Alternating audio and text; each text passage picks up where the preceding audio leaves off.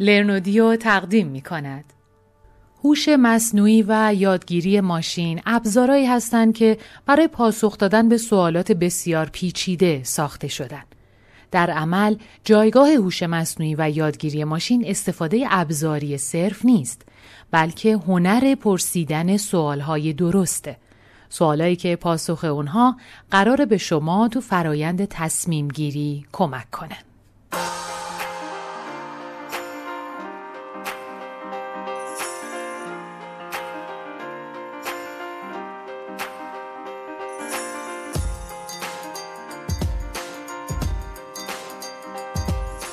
سلام من شکیبا بهری با اپیزود چهارم از فصل اول سریال بانکداری شناختی در خدمت شما هستم فصل اول از این سریال رو اختصاص دادیم به هوش مصنوعی و مدل‌های کسب و کار بانکداری مدرن و عنوان اپیزود چهارم هم فینتک و علوم شناختی هست.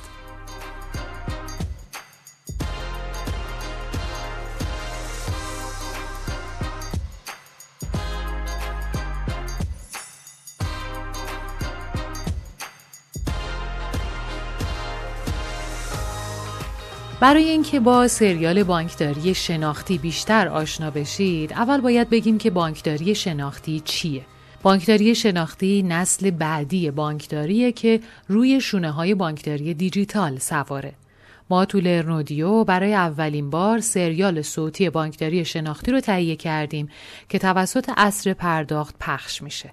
این سریال صوتی که با حمایت شرکت کارت اعتباری ایران کیش تهیه شده توسط اعضای تیم علمی لرنودیو تعلیف میشه.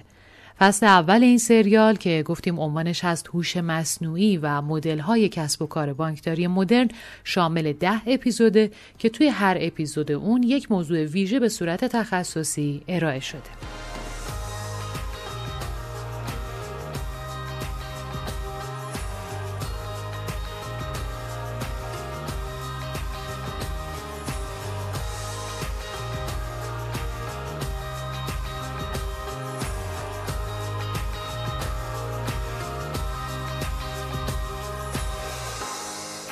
تهیه کننده لرنودیو. پخش کننده اصر پرداخت. مدیر اجرایی عبدالله افتاده. دبیر اجرایی هومن رزوی تدوینگر و گوینده شکیبا بحری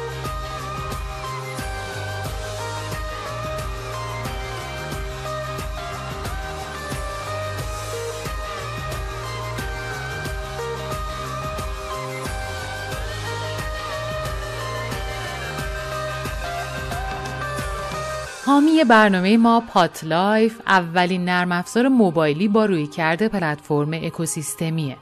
پاتلایف با سایر اپلیکیشن ها و super app هایی که می‌شناسید تفاوت داره. این نرم افزار فراتر از یه اپلیکیشن پرداخت معمول یا super app های رایج کشوره و اصولا اومده بر پایه اقتصاد اشتراکی و اقتصاد خلاق انواع خدمات و محصولات مورد نیاز روزمره و خاص رو در دسترس کاربران قرار داده. پاتلایف تو تمام رویکردهاش حامی، جامع و امن بودن رو همواره به همراه خواهد داشت. حال خوب زندگی رو با پاتلایف لمس کنید.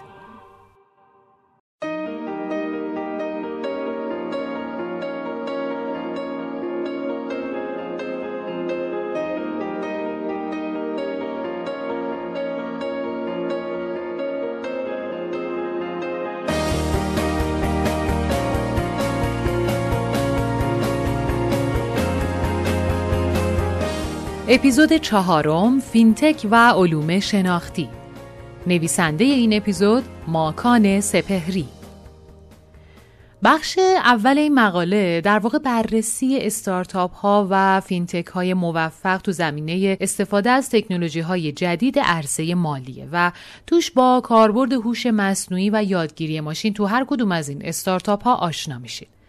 نویسنده با یه عنوان جذاب مقدمه مقاله رو شروع می‌کنه فینتک ها و سگانه مقدس نوآوری شاید بشه گفت مهمترین و پرکاربردترین واجه های روزگار ما نوآوری، تحول دیجیتال و اختلال دیجیتال باشند. هر کدوم از اینا در واقع پاسخهایی هستند که مدل‌های سنتی کسب و کار برای نسل جدید کاربرا ارائه دادن. نسلی که به تکنولوژی معتاد شدن. دنیای مالی و فینتک ها هم خب از این قاعده مستثنا نیستن. همه می‌بینیم که تو دنیای پردازش و خدمات مالی تو سالهای اخیر تغییرات زیادی ایجاد شده و تجربه کاربر تو دنیای مالی بسیار دیگرگون شده. مواردی مثل زیاد شدن سرعت انجام تراکنش ها، افزایش استفاده از درگاه های دیجیتال برای پرداخت های خورد، به وجود اومدن یه نگاه تازه به مفهوم امنیت تراکنش و ارائه خدمات مالی شخصی سازی شده هر کدومشون تونستن تجربه کاربر رو تو دنیای مالی دگرگون کنن. اگه یه بررسی روی کسب و کارهای کوچیک و بزرگی که تو سالهای اخیر به نوآوری تو زمینه ادبیات خدمات مالی پرداختن داشته باشیم می‌بینیم که تقریبا تمام ایده های استفاده از تکنولوژی رو میشه در قالب استفاده از زنجیره بلوکی، یادگیری ماشین یا هوش مصنوعی و پردازش ابری تو نوآوری دستبندی کرد.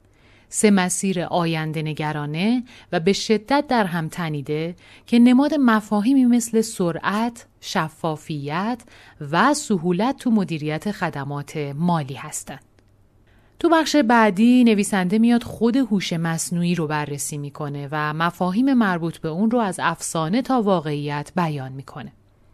عصر دیجیتال نگاه کسب و کارها به مفهوم تکنولوژی رو تغییر داده وقتی کارآفرینان عرصه دیجیتال نمونه های موفق استفاده از تکنولوژی رو تو رشد سریع کسب و کارها دیدن به طور وسیع و بی حد و اندازه به استفاده از تکنولوژی هایی که اشاره کردیم رو آوردن تا مسائل کسب و کارشون رو حل کنن. مسائلی که شاید خیلی هم با اهداف اصلی کسب و کار سازگاری ندارن. به طوری که میشه این رو آوردن وسیع رو به تب طلا تشبیه کرد. اونچه که ازش به عنوان تب طلای هوش مصنوعی تو کسب و کارها یاد میشه در واقع همین استفاده بی حد و حصر از هوش مصنوعی تو کسب و کارهای دیجیتاله که گاهی بدون توجه به ماهیت تکنولوژی که هسته اولیه کسب و کار هست صورت می‌گیره. بذارید یه بررسی بکنیم که اصولا استفاده از هوش مصنوعی و یادگیری ماشین و کلان داده و یادگیری عمیق چه مزایایی داره. به طور خلاصه میشه گفت مزیت رقابتی این مواردی که گفته شد تو کسب و کارها به این شکل ها خواهد بود. اول سرعت پاسخگویی رو از طریق خودکارسازی فرایندهایی که نیاز به تصمیم گیری دارن افزایش میدن. دوم، تجربه کاربری رو با استفاده از تحلیل رفتار مشتریان و شخصی سازی تجربه مشتری بهبود میبخشند. سوم هزینه های عملیات، بازاریابی و غیره رو از طریق حذف گزینه های نامحتمل و نامطلوب کاهش میدن. چهارم ریسک عملیاتی رو از طریق پردازش آنلاین، کشف خطا یا کشف تقلب کاهش میدن و پنجم درآمد رو از طریق انتخاب خودکار گزینه های مطلوب افزایش میدن. خب با مرور مواردی که گفته شد مشخص میشه که هوش مصنوعی به هیچ عنوان موتور تجاری سازی و کسب درآمد نیست و در واقع به نوعی کاتالیزور رشد و رسیدن به سوداوری یا افزایش میزان سوداوریه. با این نگاه به مفهوم هوش مصنوعی و بانکداری شناختی مشخص میشه که چرا بیشتر استارتاپ های مالی که تو حوزه هوش مصنوعی و بانکداری شناختی شکل می‌گیرن از مدل های کسب و کار بنگاه به بنگاه و بنگاه به بنگاه به مصرف کننده استفاده می‌کنن. این مقاله سعی داره خیلی کوتاه به استارتاپ هایی بپردازه که با وعده تحول تجربه مالی مشتریا وارد بازار شدن و همینطور به سرویس ها و ایده هایی که هوش مصنوعی رو به زندگی عادی ما وارد می‌کنن و به مهمترین سوال همه کسب و کارها یعنی چگونه درآمدزایی کنیم پاسخ بده. سپهری بعد از این مقدمه میره سراغ معرفی استارتاپ های مالی مبتنی بر هوش مصنوعی و البته موفق ترین هاشون. عنوان بخش اول اینه جستجو در میان تراکنش ها زوایای پنهان زندگی ما. شعار این مدل استارتاپ ها رو میشه تو یه جمله خلاصه کرد. هیچ کس مثل من تو رو نمی‌شناسه.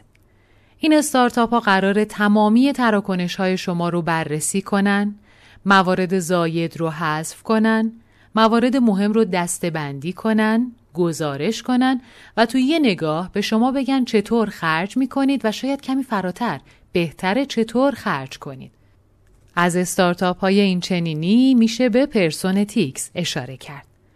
Personetics با شعار بانکداری خصوصی یه مجموعه از ابزارهای مبتنی بر هوش مصنوعی که تو مدل کسب و کار بنگاه به بنگاه به مصرف کننده میاد با همکاری سرویس دهنده خدمات مالی تراکنش های مالی شما رو مشاهده و پایش می‌کنه و بر اساس اون اقدام به ارائه داشبوردها و گزارش های مالی، یادآوری سررسیدهای پرداخت، راهنمایی های جهت کاهش هزینه ها و در نهایت پیشنهادهای جذاب سرمایه گذاری می‌کنه.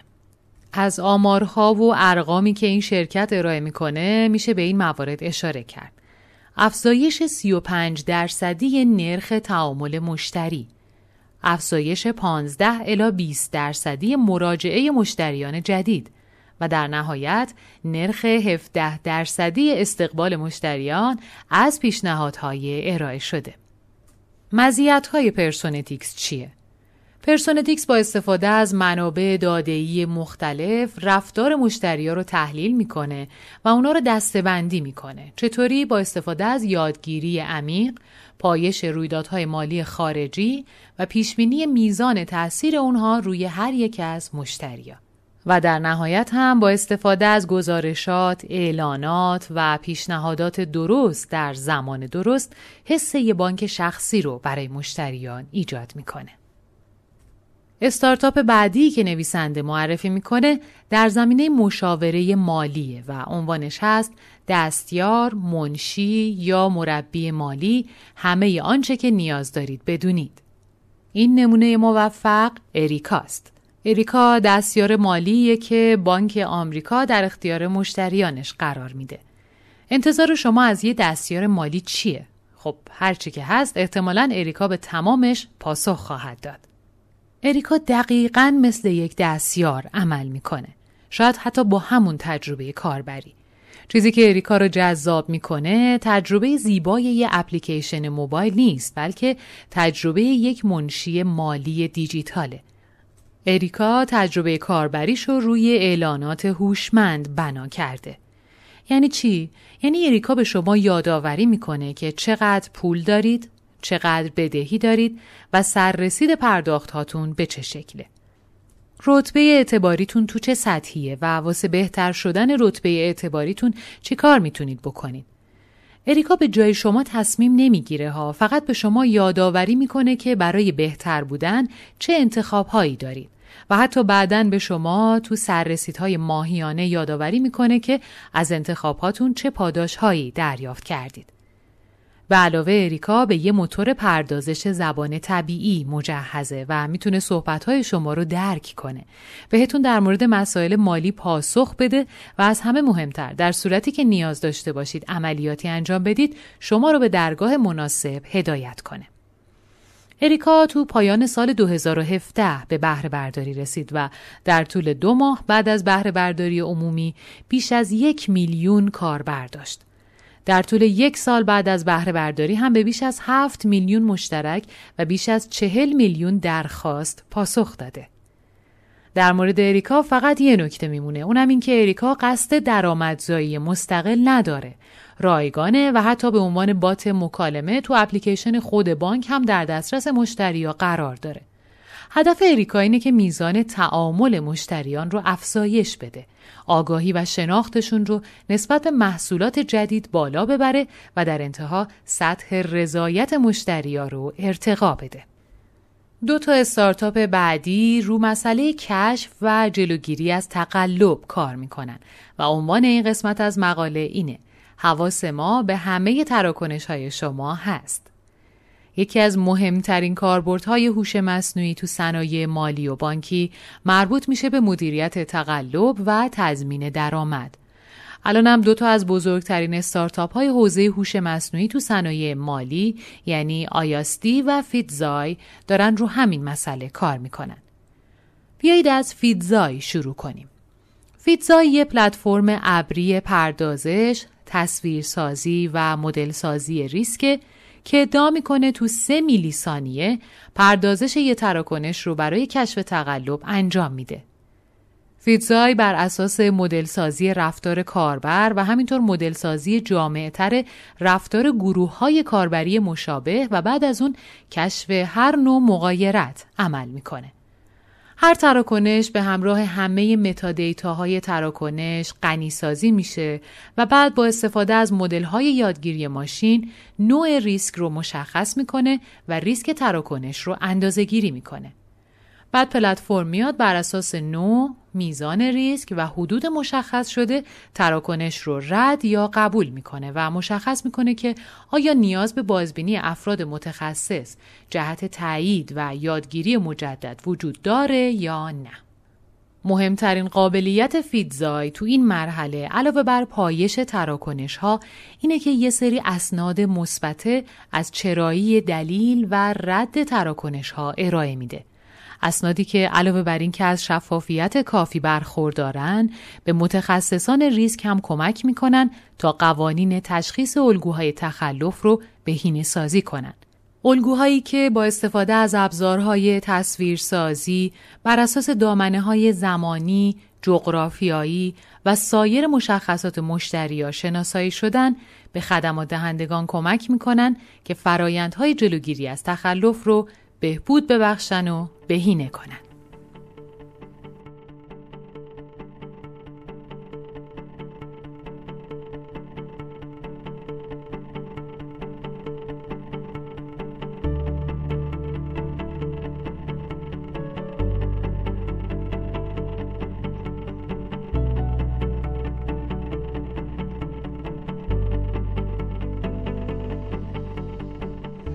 در ادامه مقاله نویسنده میاد استارتاپ آیاسدی رو بررسی می‌کنه. عنوان این بخشم جالبه. مشتری نه. لازمه که همه چیزو به خوبی بشناسیم. اما قبل از اینکه به آیاستی بپردازیم اجازه بدید یکم در مورد مفهوم شاید کمی نامفهوم احراز هویت دیجیتال صحبت کنیم. احراز هویت دیجیتال احتمالا ترجمه ناسحیح مفهومیه که ما به طور عام ازش تحت عنوان مشتری رو به صورت الکترونیکی بشناس یاد می‌کنیم و شامل چند بخشه. شناسایی هویت مشتری، محاسبه انتباق شرایط مشتری با پیش نیازهای خدمات درخواستی و در نهایت تصمیم گیری در مورد ارائه یا عدم ارائه خدمت. بخش اولیه این فرایند شناسایی الکترونیکی کاربره بر اساس الگوریتم‌های هوش مصنوعی با استفاده از تکنیک‌های پردازش تصویر. دقت داشته باشید که حتی اگه مشتری به صورت کامل و با میزان اطمینان 100 درصد شناسایی بشه بازم ممکنه بر اساس پروفایل مشتری ریسک ارائه خدمت به این مشتری خاص به قدری بالا باشه که تصمیم بر عدم ارائه خدمت باشه با همین دیدگاه آیاستی میاد از یه مفهوم دیگه رونمایی می‌کنه تحت عنوان مشتری خود را واقعا بشناس آیاستی با استفاده از تکنیک های آنالیز داده مبتنی بر توپولوژی میاد رابطه بین موجودیت های مختلف در کسب و کار رو مدل سازی می‌کنه. این موجودیت ها بازه های بزرگی رو شامل میشه از نیازهای مالی مشتری و نحوه درخواست تو کانال های ارتباطی و پروفایل مشتری گرفته تا میزان انتباق تراکنش ها با قوانین، میزان انتباق وضعیت کسب و کار با قوانین و در نهایت میزان ریسک عملیاتی و سوداوری و انتباق هر کدومشون با اشتهای ریسک سازمان. در واقع چیزی که آیاستی تصویر می‌کنه تحلیل رفتار مشتریه و همینطور تاثیر این رفتار بر روی سایر مشتریا و سایر موجودیت های به ظاهر بی ربط تو سازمان. آیاستی ادعا می‌کنه که قادر رفتار آینده مشتری رو بر اساس رفتار حال حاضرش و تأثیر این رفتار روی سایر جنبه های کسب و کار تخمین بزنه و پیش بینی کنه. از خدمات این شرکت میشه به این موارد اشاره کرد. تخمین میزان رضایت مشتری از خدمات. تعیین احتمال استفاده مشتری از یک خدمت خاص. پیشبینی سوداوری ارائه خدمت خاص به گروه مشتریان خاص. تعیین میزان انتباق فرایندها با قوانین مبارزه با پولشویی و اهداف سازمان. و حتی تخمین شاخصهایی مثل نقدینگی و کفایت سرمایه توی بازه زمانی کوتاه مدت. استارتاپ بعدی که تو این مقاله بررسی میشه فعالیتش در زمینه محاسبه ریسک اعتباریه و عنوان این بخش اینه. به چه کسی وام بدهم؟ تو این بخش قراره که به شاید بشه گفت موفق ترین نمونه استارتاپ های مبتنی بر هوش مصنوعی بپردازیم. شرکت دیتا روبوت با ارزش گذاری دو و هفت دهم بیلیون دلار. دیتا روبوت یکی از مطرح ترین شرکت هایی که تو حوزه هوش مصنوعی خدمات ارائه می‌کنه. در واقع یه پلتفرم همه جانبه پردازش داده و هوش مصنوعی که حجم زیادی از الگوریتم های یادگیری ماشین رو روی سرورهای ابری به گستره بزرگی از کسب و کارهای دیجیتال تو حوزه های مالی، سلامت، انرژی، بیمه، تولید و حتی شرط بندی ارائه میده به صورت سرویس یا نصب روی سامانه های سرویس دهنده. دیتا روبوت ابزاریه که در اختیار دانشمندان داده قرار می‌گیره و با استفاده ازش امکان ورود داده ها از منابع داده مختلف به سادگی ممکن میشه.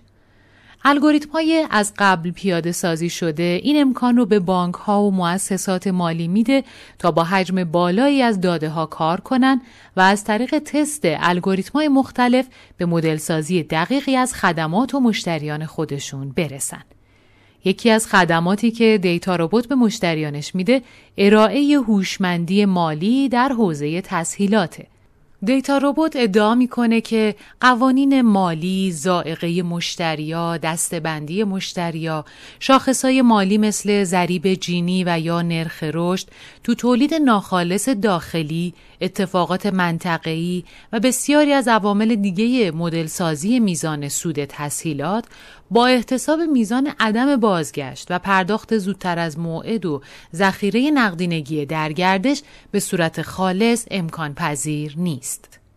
برای ارائه یه وام خوب، شرکت های سرمایه گذاری و کسب و کارهای مالی نیاز دارند تا از تأثیر مدل های مختلف روی ریسک های مالی و عملیاتی آگاه باشند و این همون چیزیه که این شرکت روش مانور میده.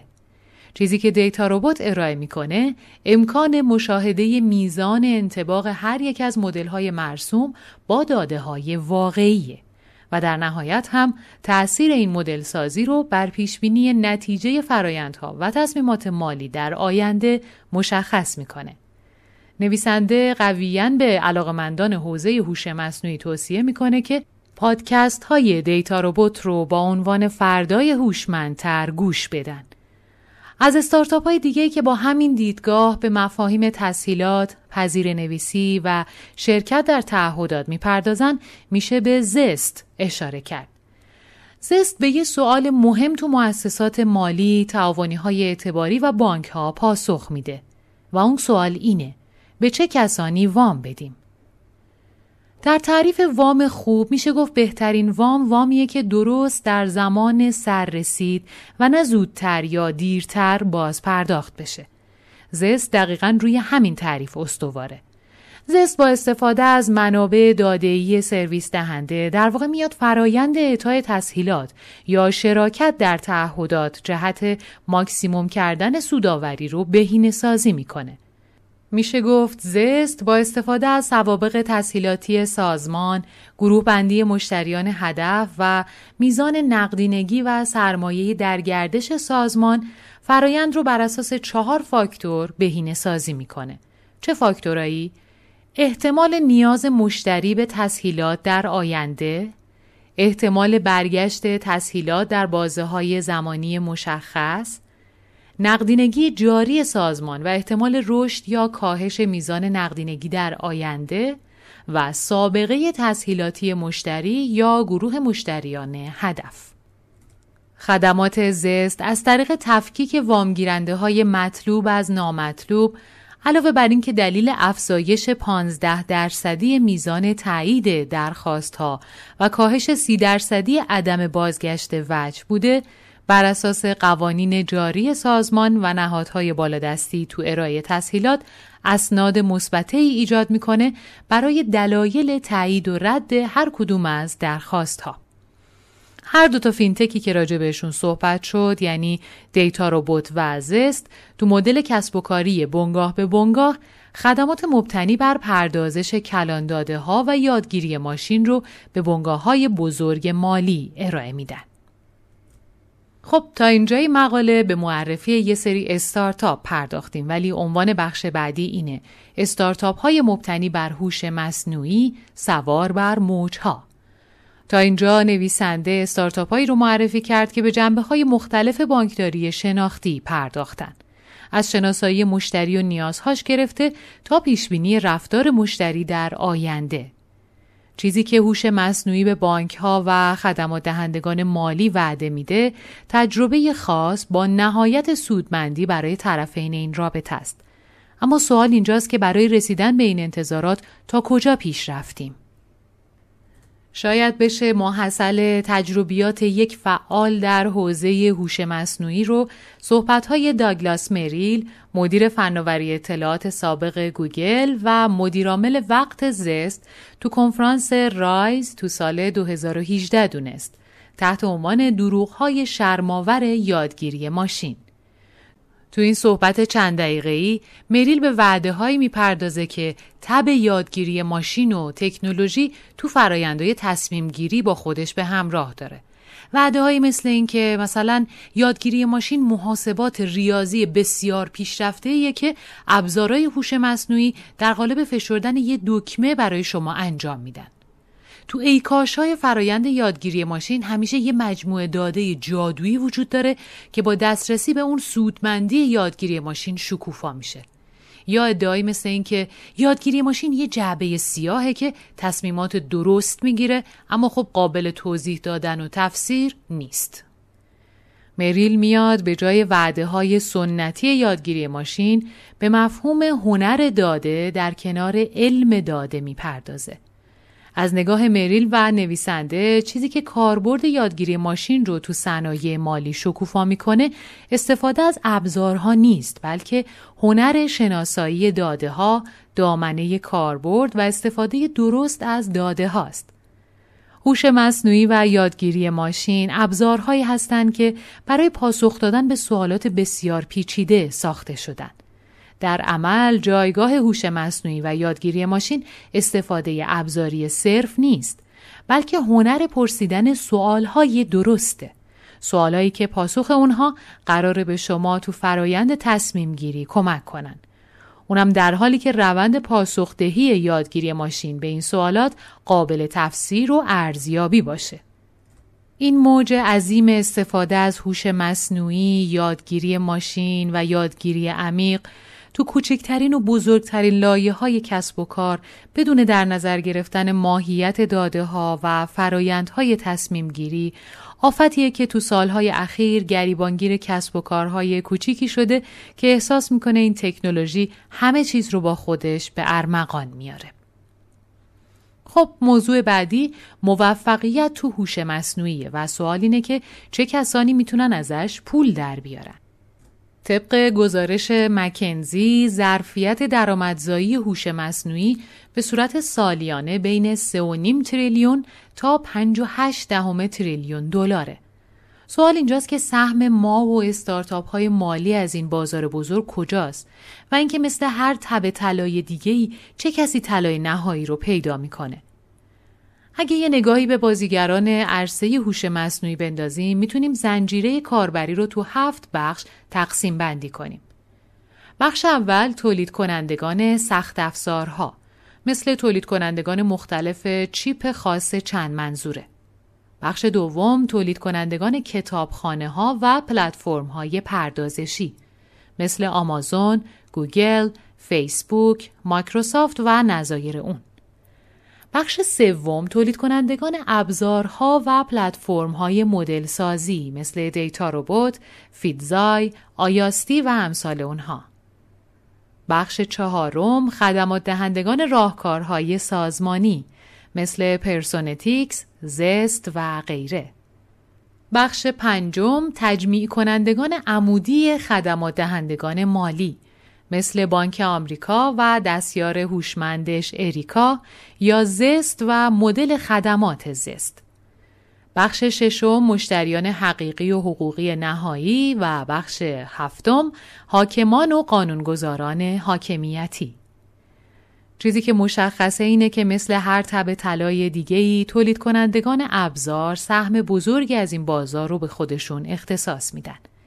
شاید ورود به بازار تولید کنندگان سخت افزار برای بازیگران جدید با توجه به هزینه های طراحی و تولید به صرفه نباشه. اما برای بازیگران قدیمی سود فراوونی رو به همراه میاره.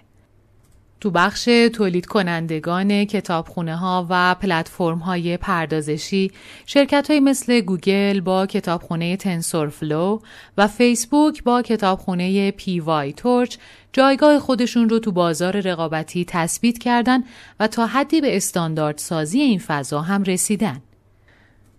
مشتریای حقیقی و حقوقی نهایی و بنگاه های مالی که به دنبال تکمیل سبد محصولات یا تجمیع عمومی هستند توی اکوسیستم نسبتاً بسته قرار دارند.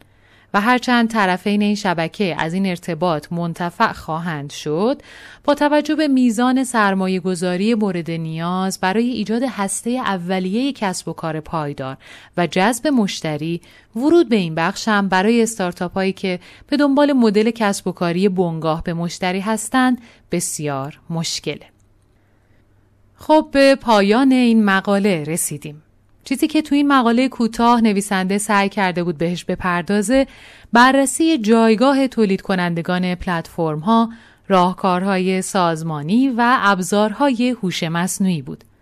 کسب و کارهای بزرگ و کوچکی که به درستی جایگاه درآمدزایی رو تو تب هوش مصنوعی شناسایی کردند و حتی بعضی از اونها مثل دیتا روبوت به استارتاپ های تکشاخ هم تبدیل شدند.